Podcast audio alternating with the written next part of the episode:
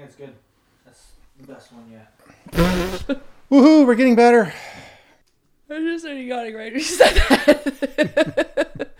All right. Um, I totally lost track. What was your question again? I'm Heidi Burkey, and I'm Rachel Goble. and this is the Ethical Storytelling Podcast. Boop, boop, boop. Gotta keep it fun.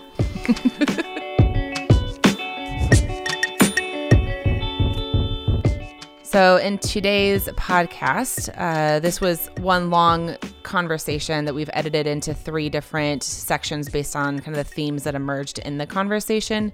And so, today we're going to be talking about hope and what is um, our hope for donors and NGO and constituent relationships um, as we look at our relationships and giving through the lens of ethical storytelling. So, we'll see where it goes. so, the work through the freedom story, you are providing um, hope for the students in a lot of ways. You're giving them an opportunity to excel as human beings, to flourish, whatever language you want to use. But the point is, these uh, uh, boys and girls, and uh, that turn into young men and young women, have a hope for the future because you exist there. I think that's pretty well defined for your organization. It's probably pretty well defined for most organizations. But I just keep getting back to that triangle. Um, we have a re- responsibility towards the donors as well. So where's that hope for the donor? What what can you do as the leader of a nonprofit organization that provides hope for the donor? So I think that from what I've heard from my perspective, donors are starting to experience donor fatigue. You're right. And I think a lot of that, and this is theorized, and I'd love for somebody to actually spend some time doing research on this because I think it would be so fascinating. But I believe that that donor fatigue is coming from a place of having heard inauthentic and or sensationalized stories for so long and not actually um, being respected as a thoughtful and lived human with their own experiences that has the capacity of understanding nuance and failure and success and everything that happens in an NGO. And instead, they're protected from that and only told these. And I'm obviously kind of being hyper- hyperbolic in this, but only told these stories, right, that um, will generate an emotion so that they give. And so, as I think about where the hope for a donor lies, at least from an organizational, how we would like to continue to build relationships with donors, is an actual invitation into the messy. And when I say that, It's good. when I say that, I mean that obviously, as an organization that works with vulnerable children, we're not going to just introduce the vulnerable children to donors. Like, that's just not something we're ever going to Right. do. That would break our child protection policies. So, that's not at all what I'm saying. But what I am saying is that in my relationships and our staff's relationships, um, even in the way that we write blogs or produce film, I think it's our job as an organization to tell the truth and to do it from a place of this is maybe what happened or these are how patterns are changing or you know 10 years ago traffickers tactics looked like this but now they look like this and this is the impact it's having on our community and this is how we're responding to it this is where the gaps are. Um, and it might not be the best story and it might not be as engaging as you know a five minute film that's a complete success story but at the end of the day it's truth telling and it's actually respecting the fact that donors have brains and want to understand um, and i think that the NGO, NGO world has forgotten that. Like Yeah, i think the ngo world completely. has gotten incredibly manipulative. Yep. um, And and it's worked. And it's but it's worked. And that's the part that's um like mind boggling to me is that Yeah. it has worked. But now I, I think that that's short lived right? So it's worked in these organizations that have been incredibly manipulative um are starting to flatline and Right. it's the small you know freedom stories and pathlights and other organizations you've probably never heard of because they've stayed small Right. that Right. have actually built deep, trusting relationships with both donors and constituents and their NGO staff, um, and haven't necessarily experienced that scalability, but have experienced steadiness. Yeah. So it do you think there's an element to that the donor fatigue comes from um, just all the different venues that donors are now hit on. I mean, it. I, I don't. I've lost track how many friends I have on Facebook, but it seems like every single day I sign onto Facebook, and there's three people that are doing a birthday fundraiser, Yeah. and um, and they're always for really good organizations. But good grief, at some point you go enough, enough. So you know, we we've, we we're getting hit by social media, we're getting hit by mail, we're getting hit with text messages. Every venue now seems to be exploited Yeah.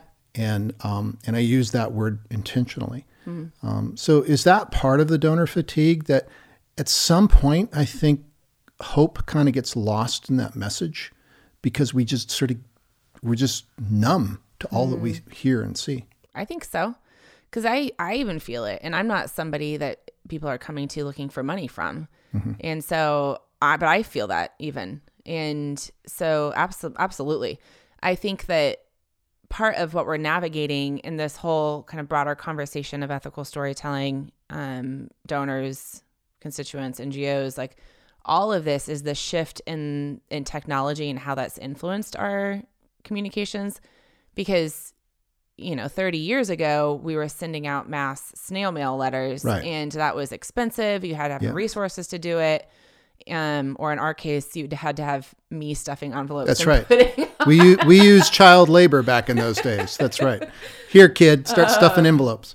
Yeah. But you had to have resources to be able to do that, and you had to actually have addresses, and Right. it was just a lot mo- more laborious, and so therefore probably more thoughtful. Mm-hmm. And now it is so easy to take a picture with your iPhone and put it online and start a fundraiser. You can do all of that within two minutes. Right. and it's just become so much more accessible that people and people by nature want to give they people want to be involved in something meaningful meaningful people want to make a difference and so i think that that's the beautiful part of it is that people now have so much more access to that but the exhausting part of it is that it has become i think much more commodified and that we are seeing the importance of investing in you know beautiful imagery and beautiful videos um, because everything's online Yeah. and that's where people consume but i think what happens is that or i would say the danger is that it only stays online Right. and that it doesn't go to the table it doesn't go um, to actually meeting with someone over a cup of coffee and it, it that's i think where the relationship begins and that's where i would hope that um, donors and NGOs would start to recognize and kind of go back to those values of what does it mean to sit with one another and share stories that are real. And for me to go to our donors and to say, here's where we're struggling, here's our gaps, but here's the successes and growth what we've seen as well. Um, and that's you can't communicate that online. Um, That is that's meant for a conversation across a table or a phone call or whatever. So, as, so as a nonprofit leader, I think we need to own the responsibility of providing hope for the people we want to serve, Yeah. but also to provide hope for the donor. Absolutely. What does that look like? What is the hope for the donor that we want to achieve? I would say that it's a human connection. And I would would also say that it's progress, but at the same time when I say progress, I don't necessarily mean the kind of linear success story that we always hear, but rather the understanding and all of us in the NGO space understand that progress means one step forward and two steps back. and how do we tell that story of progress? Not just the story of progress that says, you know, we're in an organization, you invested in us, we met the student, and now they're fixed or they're better or like Right. whatever. Right. Um, but rather, how do we tell the story of progress that reminds all of us that we're human?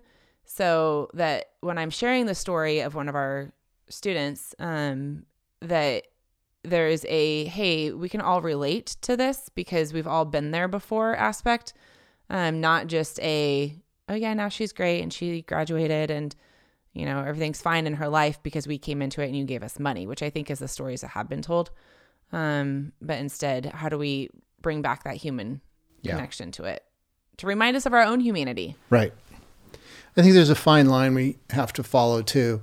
I, I just was thinking of a conversation, a meeting I had this morning with um, uh, two development donors from an organization that I won't mention, but um, they really wanted to educate me about their work, and I found myself correcting them. and it's not to say that I'm, you know, a know-it-all by any means, but um, I got so frustrated with their condensation, uh, condensation. Yeah, can. What am I trying to say? They talked it down to you. Yes, they talked down to me. it was horrible. Um, and while I appreciated their attempt to bring a sense of hope into my life about what uh, my gift would do, I appreciated the attempt sincerely. But I knew more about the direct impact than they did. And they didn't take the time to figure that out. So, So maybe along that same line, as a donor, um, what do you wish that NGOs knew when it comes to sharing stories with donors? Well, I think you said something along these lines earlier. Donors are a lot smarter than we give them credit for. Um, and we also said earlier there's a sometimes a language barrier between the language of the philanthropy world and the language of the donor world. I speak tend to speak more in business terms, and donors, I mean uh, nonprofits, don't.